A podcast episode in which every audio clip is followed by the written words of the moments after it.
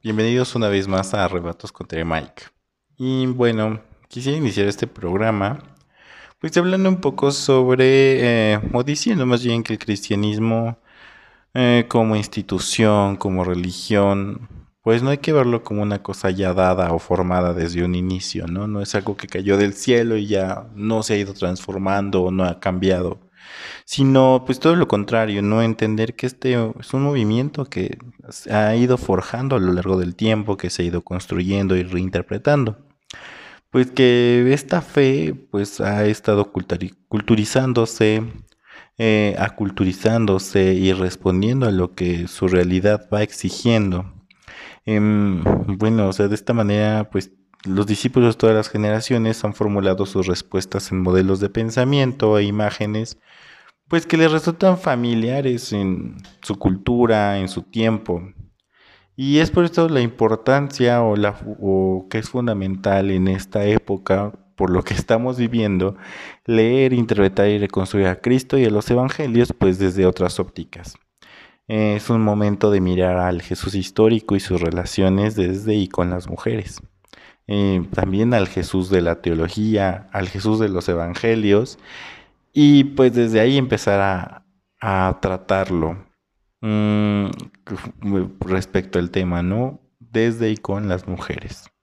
Y bueno, pues este es el tema de hoy, ¿no? Las mujeres en la vida de Cristo, en la vida de Jesús. Inicio pues diciendo mm, que la teóloga Marcela Altaus-Reid decía que Cristo es Cristo en comunidad, es decir, que Cristo debe entenderse como un personaje sujeto a su tiempo y a su espacio, que ha crecido y se ha desarrollado en una comunidad. Y en esta comunidad pues adquirió expectativas sociales y religiosas. Y también es esta comunidad quien le enseñó a ser un Mesías en diálogo, es decir, eh, pues no, para Marcela, Jesús no es un personaje que ya, no un ente que llega y está como totalmente hecho o completo, sino que va a ser estos roces, estas expectativas, esto que le ha enseñado su comunidad, lo que pues lo va formando, forjando, deformando y pues incluso con lo que se tiene que revelar, ¿no? Em, pues por eso es que eh, pues se debe entender cómo, eh, Jesús, ¿no? Eh, eh, pues tiene limitaciones, ¿no? En cuanto de conciencia histórica, ¿no? De conciencia social y demás, y limitaciones en el tiempo-espacio, que realmente muchas de las cosas que nos, nos dice él en los evangelios, pues se tiene que reinterpretar desde ahí, desde que es un personaje que vivió en un tiempo y un espacio y que responde a ese tiempo y espacio.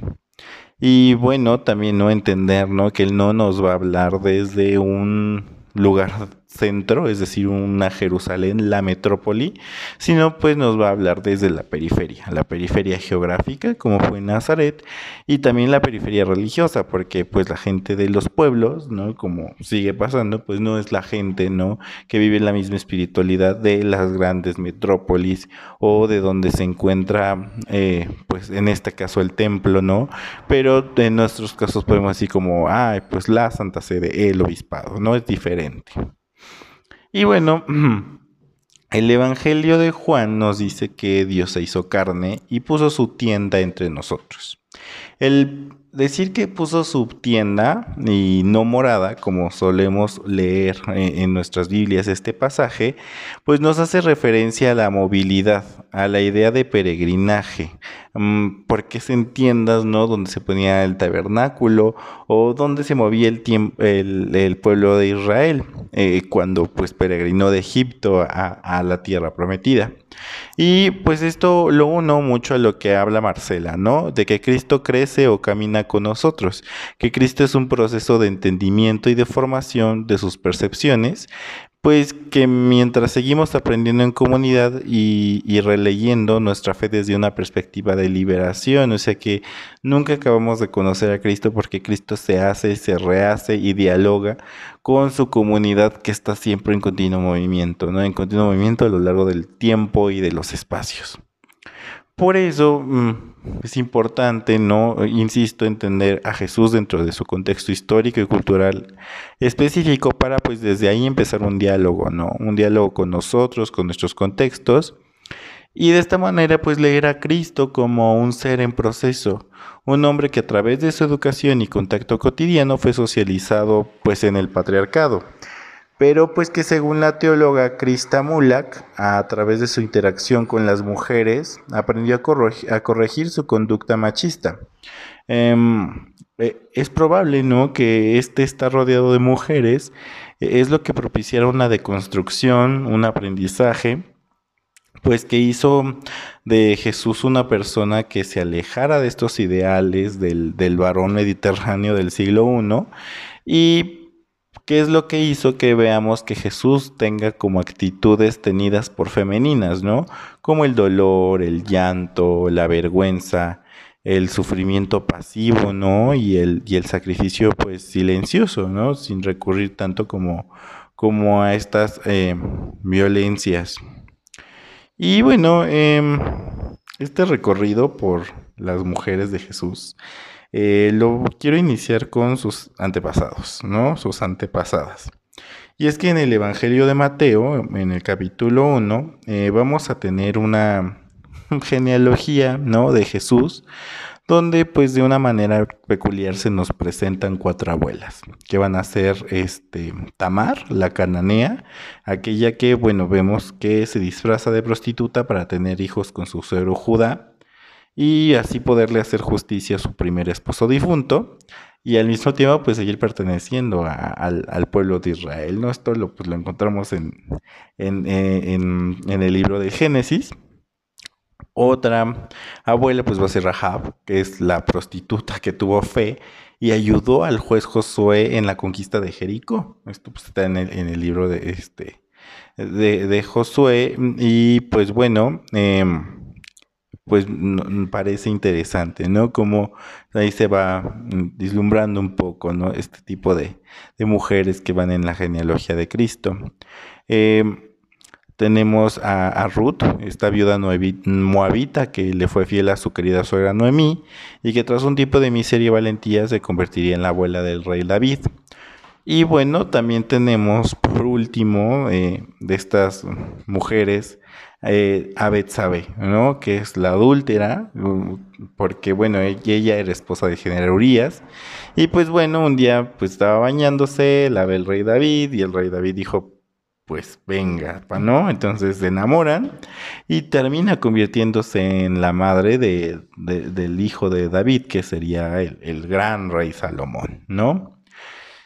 Y bueno, pues si bien sabemos que estas genealogías pertenecen más al terreno simbólico que al histórico, eh, pues por eso, justamente por esto, eh, nos parece importante la presencia de estas mujeres indecentes, ¿no? En esta, eh, dentro de la familia de Cristo, dentro de esta ascendencia, porque justamente pues, o sea, no está como, o no hay ahí como una gran maquillaje para hacer algo como más uy, muy divino, muy, no sé, ¿no? Sino tienen este tipo de personajes eh, en esta genealogía que pues nos muestran, ¿no? Como un lado humano, muy humano de, de, esta familia de, de, Cristo, por así decirlo, ¿no?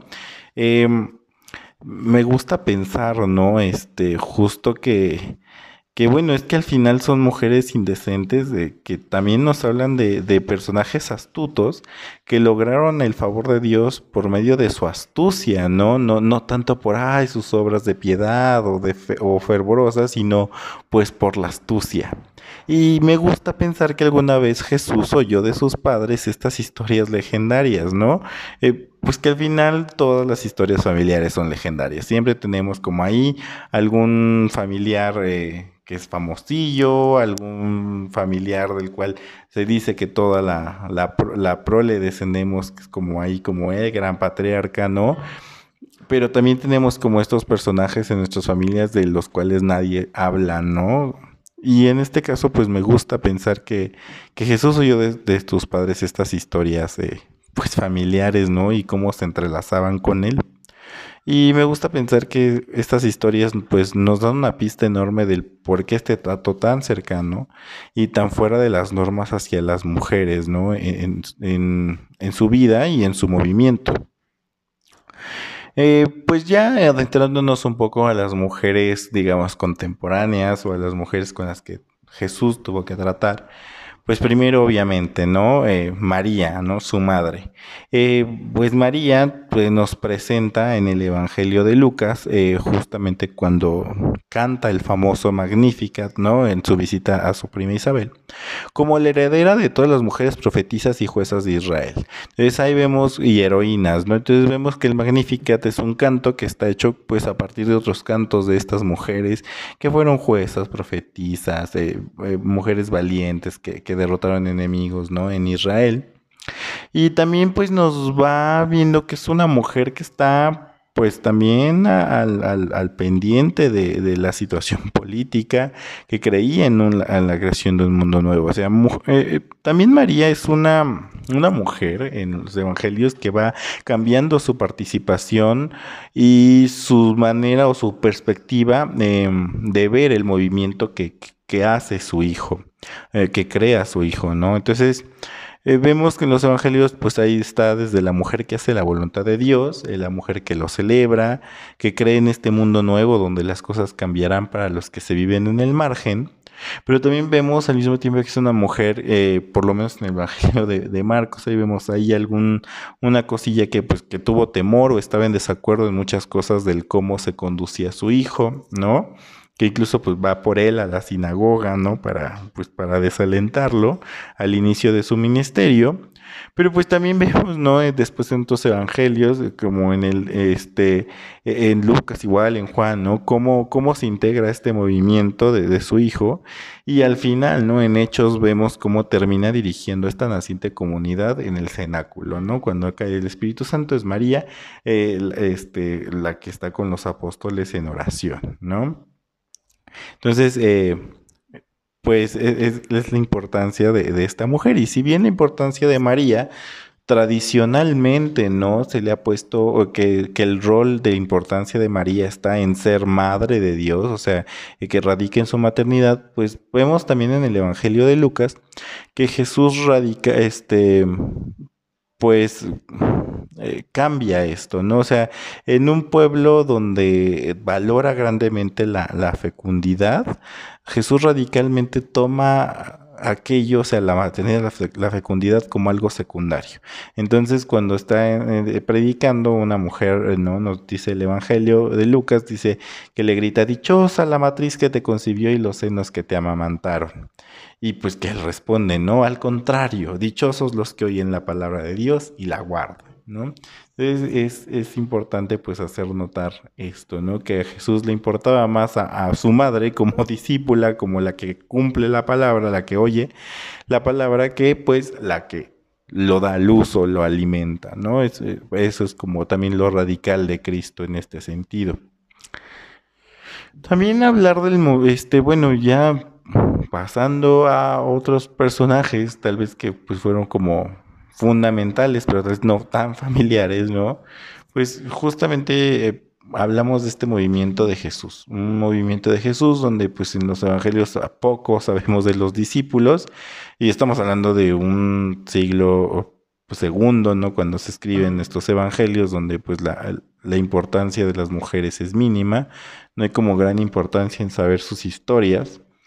Pero aún así, ¿no? Bueno, sabemos que este movimiento causó un escándalo porque incumple o rompe con las leyes religiosas al incluir a las mujeres, porque pues era improcedente, vergonzoso, era algo pues un tabú, ¿no?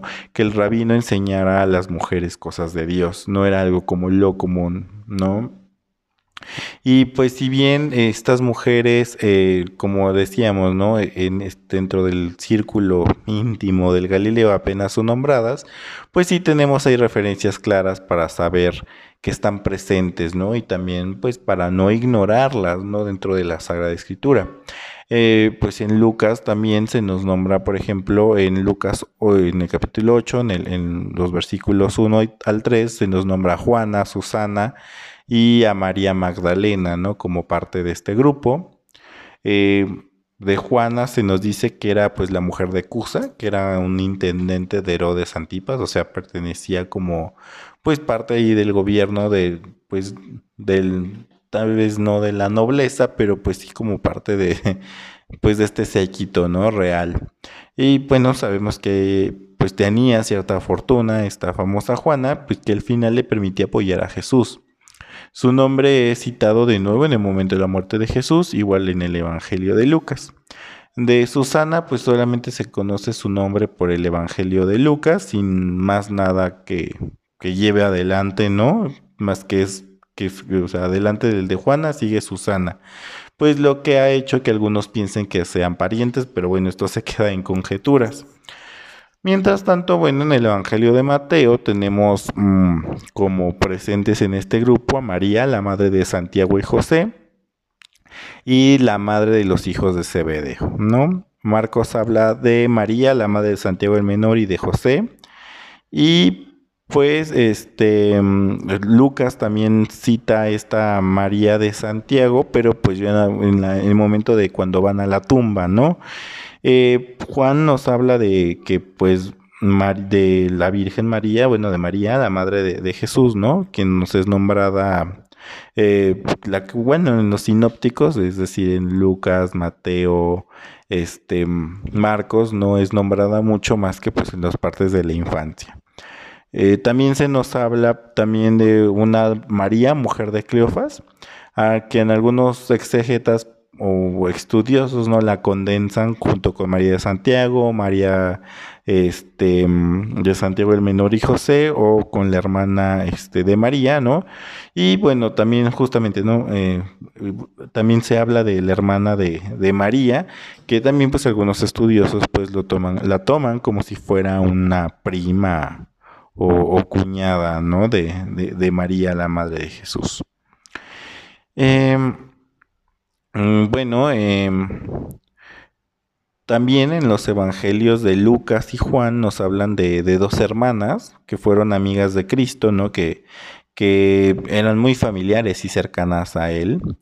Eh, que si bien no estaban dentro de este grupo itinerante que iba siguiendo a Jesús, pero pues sabíamos que, o nos hacen ver que Jesús las conoce muy bien y que va a su casa con mucha regularidad. Nos referimos obviamente a Marta y María, que en el Evangelio de Juan pues las, em, emparenta con, con Lázaro, otro amigo de Cristo.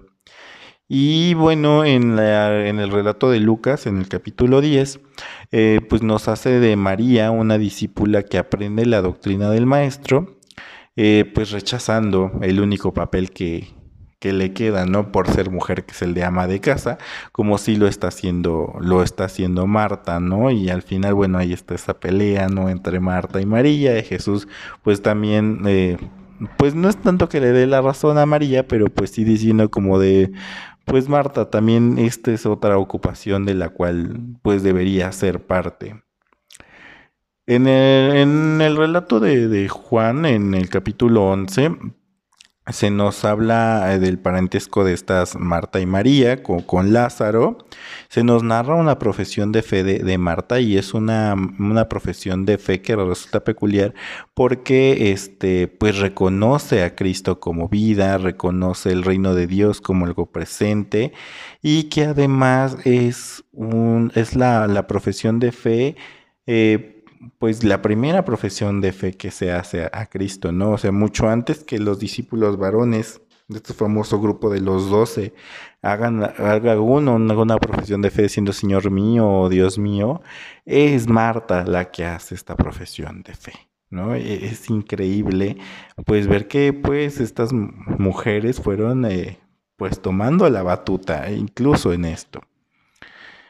Y bueno, por otra parte, dejando fuera estas mujeres del círculo íntimo de Jesús, pues también vemos muchas mujeres que sin pertenecer al movimiento, ¿no? De, este, pues que estaba haciendo Jesús, eh, son mujeres con las que, pues, se han cruzado en el camino con este rabino de Galilea, ¿no? y que al final pues nos damos cuenta eh, en los estos relatos que son tratadas con respeto o incluso Jesús aprende de ellas, se deja interpelar por ellas. Y bueno, primero pues recordemos su cercanía con las prostitutas, ¿no? A quienes no las juzgaban y las obligaba a cambiar algo. Y es más, las ponen como las abanderadas, ¿no? En este camino del reino de Dios. Me, me, me parece increíble este punto, ¿no? Y que pues que cuando pues le decían algo a Jesús, pues siempre así como, ay, el que anda con las prostitutas y los pecadores y ese comelón y borracho, ¿no? Se parece que Jesús tenía una familiaridad con estas mujeres. Em, por otro lado, bueno, también tenemos otras interacciones con personajes femeninos, ¿no? Eh, por ejemplo, la curación de la suegra de Pedro, cuando resucita a la hija de Jairo, o por ejemplo, cuando resucita a un chico, en, eh, este, el joven de Naín, cuando, por, por conmoverse de, de, su madre, ¿no? Porque pues es el único hijo de esta mujer. Y de esta manera el joven pues salva a esta mujer de la marginación social por encontrarse sola, porque pues así se estilaba en Israel. O sea, un hombre tenía que, que, que, pues, que responder por la mujer, ¿no? Entonces, pues ver estos resquicios legales, ¿no? Que no se tienen pues Jesús, ¿qué hace? Pues resucita al hijo, ¿no? Nada más para que la mujer pues pueda seguir teniendo un poco más como de, cuidado, ¿no? Eh, o, de, o de participación en la vida pública, ¿no? Para que no fuera segregada. Em, otro, otro ejemplo, por ejemplo, la mujer encorvada, este, que, al curarla en sábado, ¿no? Pues ayuda a visibilizar la importancia de la dignidad humana sobre los ritos y los días sagrados. Cosa que, bueno, se va a ver como un eco también ahí cuando salva de la lapidación a una mujer adúltera, pues haciendo ver, ¿no? La hipocresía de estas leyes jurídico-religiosas, em, eh, pues que de quien que estaban hechos por hombres, ¿no? Visto desde hombres, aplicadas desde hombres, ¿no? Y pues así dejando clara la hipocresía de estos legisladores y ejecutadores, eh, pues ejecutores de la ley, ¿no? Del pueblo de Israel. Y otro, por ejemplo, tenemos también otra historia, ¿no? De la mujer que llevaba 12 años con una menstruación irregular y pues que no le causa el problema alguno el que, la el que lo tocara, ¿no? Al principio nos parece la de cuando dice Jesús que se para y así como, ay, qué pedo, ¿quién me tocó, no? Mm, pero pues no es como lo hace como en este sentido, sino porque pues él sabe que pasó algo, ¿no? Entonces, eh, esta mujer, ¿no? Eh, eh, Jesús se deja tocar por esta mujer, esta mujer también es una mujer astuta que, que ahí sí, se este, dejó, dejó este, pues más bien que tocó a Jesús, ¿no? Para, para lograr esta sanación. Y Jesús pues no tiene problema alguno, ¿no? Aunque sabe que, por ejemplo, este era algo prohibido por la Torah, donde pues al ser tocado por una mujer menstruante, pues lo volvía impuro. Y bueno, por último, y muy importantes, fueron los, los encuentros con la mujer sirio-fenicia y la samaritana. Eh, en primer lugar, pues la sirofenicia, eh, que era una mujer eh, pagana, ¿no? Que este, le pide a Jesús que sane a su hija.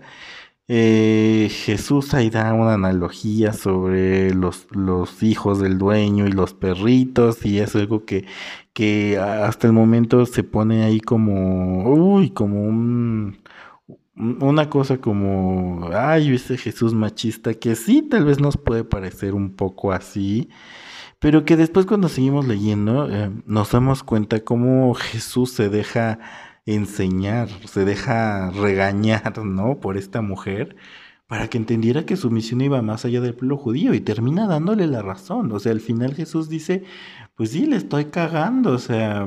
Eh, eh, o sea, se deja enseñar también por las mujeres. Eso es importantísimo. Y bueno, el otro, el otro personaje que tenemos es esta samaritana, donde vemos el esfuerzo de Jesús, como ya, ya, hablemos de esta fotina, ¿no? De, de Jesús nombrar a esta, a esta mujer como apóstol, ¿no? Esta como anunciante de la buena nueva. Eh, a pesar de ser una mujer repudiada por su condición religiosa como samaritana, y su condición sexual por haber tenido ya cinco maridos, ¿no? Entonces es interesante cómo, ver esta, esta manera en cómo Jesús se relaciona con estas mujeres. Y bueno, eh, es que esta cercanía y valoración hacia las mujeres es lo que hicieron que éstas le fueran pues más fieles y fueran más fervorosas, ¿no? Las más fieles y más fervorosas seguidoras de Jesús. De hecho, los evangelios narran mm, con más o menos nombres, ¿no? El cómo los discípulos varones huían, temerosos, ¿no? En la, en, la, crucifixión, ¿no? En la pasión. Eh, las mujeres se quedaron ahí, fueron testigos de, la muerte, de la sepultura y de la resurrección de Cristo. Entonces, eh, pues por ejemplo, Mateo nos habla de, María de Magdala y la otra María que siguieron a José de Arimatea para el entierro. Marcos menciona también a María de Magdala, a María Madre de Santiago y añade a Salomé. Mientras que Lucas, pues nada más nos menciona a las mujeres que habían acompañado a Jesús desde Galilea, ¿no? Pero pues se entiende, ¿no? Que era un grupo que siempre estaban con él, lo seguían a todas partes e incluso estuvieron presentes en este momento tan importante. Y bueno, eh, vemos ¿no? en capítulos más, adelante después de la sepultura con lenguaje, ya sabemos, pues en un lenguaje milagroso, donde los evangelistas narran cómo se abre el sepulcro, cómo es que ven uno, dos jóvenes que resultan ser ángeles, y que bueno, eh, al final eh, pues narran, ¿no? Como estos jóvenes, este joven, o les dicen a estas mujeres que Jesús ha resucitado, ¿no? Em, porque al final pues son mujeres las que van al sepulcro, ¿no? A, pues tal vez a llorarle, a pensar en la vida de Cristo, eh, dicen que van a ungirlo con perfumes, a terminar como con, con este, pues digamos entierro, ¿no? Que es que se había tenido, pero pues al final eh, lo que encuentran es este, no este, eh, por así decirlo, milagro de la resurrección. Y en Mateo y Marcos dicen que el ángel, ¿no? Les dice a las mujeres que Jesús se iba a encontrar con los discípulos en Galilea. Eh, Lucas hace decir que, o bueno, dice que en lugar de un ángel o un joven hay dos, ¿no? Y que pues que le digan también, ¿no? Estas mujeres se les encomienda a estas mujeres que vayan a decirle a los discípulos que van a encontrar a Jesús en Galilea. Y pues este son, por ejemplo, en Mateo, ¿no? Jesús eh, también se le aparece a, estas mujeres y ya son quienes llevan el, mensaje a los discípulos. Em, Marcos muestra a unas mujeres temblorosas, desconcertadas y huyendo, aunque, eso es importante, va a hablar del encuentro entre Jesús y Magdalena. Eh, Lucas no señala ninguna aparición de, Jesús a las mujeres, pero sí lo hace Juan. Y es de donde tenemos pues el encuentro entre Jesús y María de Magdala, quien pues fue a anunciar la resurrección de Cristo. Y pues por, y que no, por más que la tildaran de loca o mandaran callar, pues ella pues decía, no, yo lo vi, o sea, Jesús se me apareció. Y pues al final es lo que hace que los otros discípulos reaccionen y también vayan a ser testigos. Y pues bueno, creo que es importante otra vez, ¿no? Como ya habíamos hablado un poco de esto en el mensaje de Pascua, pero hacer notar que son las mujeres las primeras receptoras del mensaje de la resurrección. Son las primeras en creer y bueno, son el eslabón esencial para, para nuestra fe en, Jesús resucitado, ¿no? Que, que pues se, se alza en esta teología paulina como pues lo fundamental de nuestra fe. Y bueno, esto nos deja claro que Jesús es, termina, ¿no? Por ser un firme creyente de las cualidades de las mujeres, ¿no? Frente a toda una estructura de desprecio y de infravaloración de, su palabra. Ya hemos hablado también en podcasts anteriores cómo a las mujeres ya se les permitía ser testigos de algo o mm, tener alguna herencia o demás, ¿no? Pero bueno, eh, Jesús no nada más las hace anunciar la buena nueva, sino pues se les da la encomienda de, tener o de contar estos mensajes, ¿no? Y esto hablando, pues digamos, de los evangelios canónicos, los que están en la Biblia, pero pues también si vemos un poco como los evangelios apócrifos, eh, vamos a ver, por ejemplo, en el evangelio de Felipe, como eh, muchas mujeres van, están siempre, ¿no? En el grupo de Jesús, eh, van, van a tener como pues encomiendas, ¿no? Fuertes en cuanto a, en, este grupo y cómo también despiertan el celo, bueno, los celos, de envidia de los apóstoles varones, ¿no? Que pues quieren correrlas del grupo, ¿no? Y cómo Jesús pues no permite que, que pase esto, ¿no? Y bueno, tenemos también evangelios como en el Evangelio de María Magdalena, ¿no? donde se nos presenta también a María Magdalena como líder de comunidad. Entonces e, es, importante pues tener en, claro también esto y, leer también mm, estas historias, ¿no? No nada más desde lo que pues, nos narra como tal el libro sagrado, sino estas otras tradiciones que acompañan esta, esta primera comunidad cristiana, ¿no? Y que pues al final eh, pues nos demuestran, ¿no? O que tienen un reflejo, ya es cuando leemos, por ejemplo, las cartas de Pablo, donde mujeres que sí participan directamente en cuestiones ministeriales, em, de, finanzas y de, toma de decisiones dentro de las iglesias de estas primeras comunidades.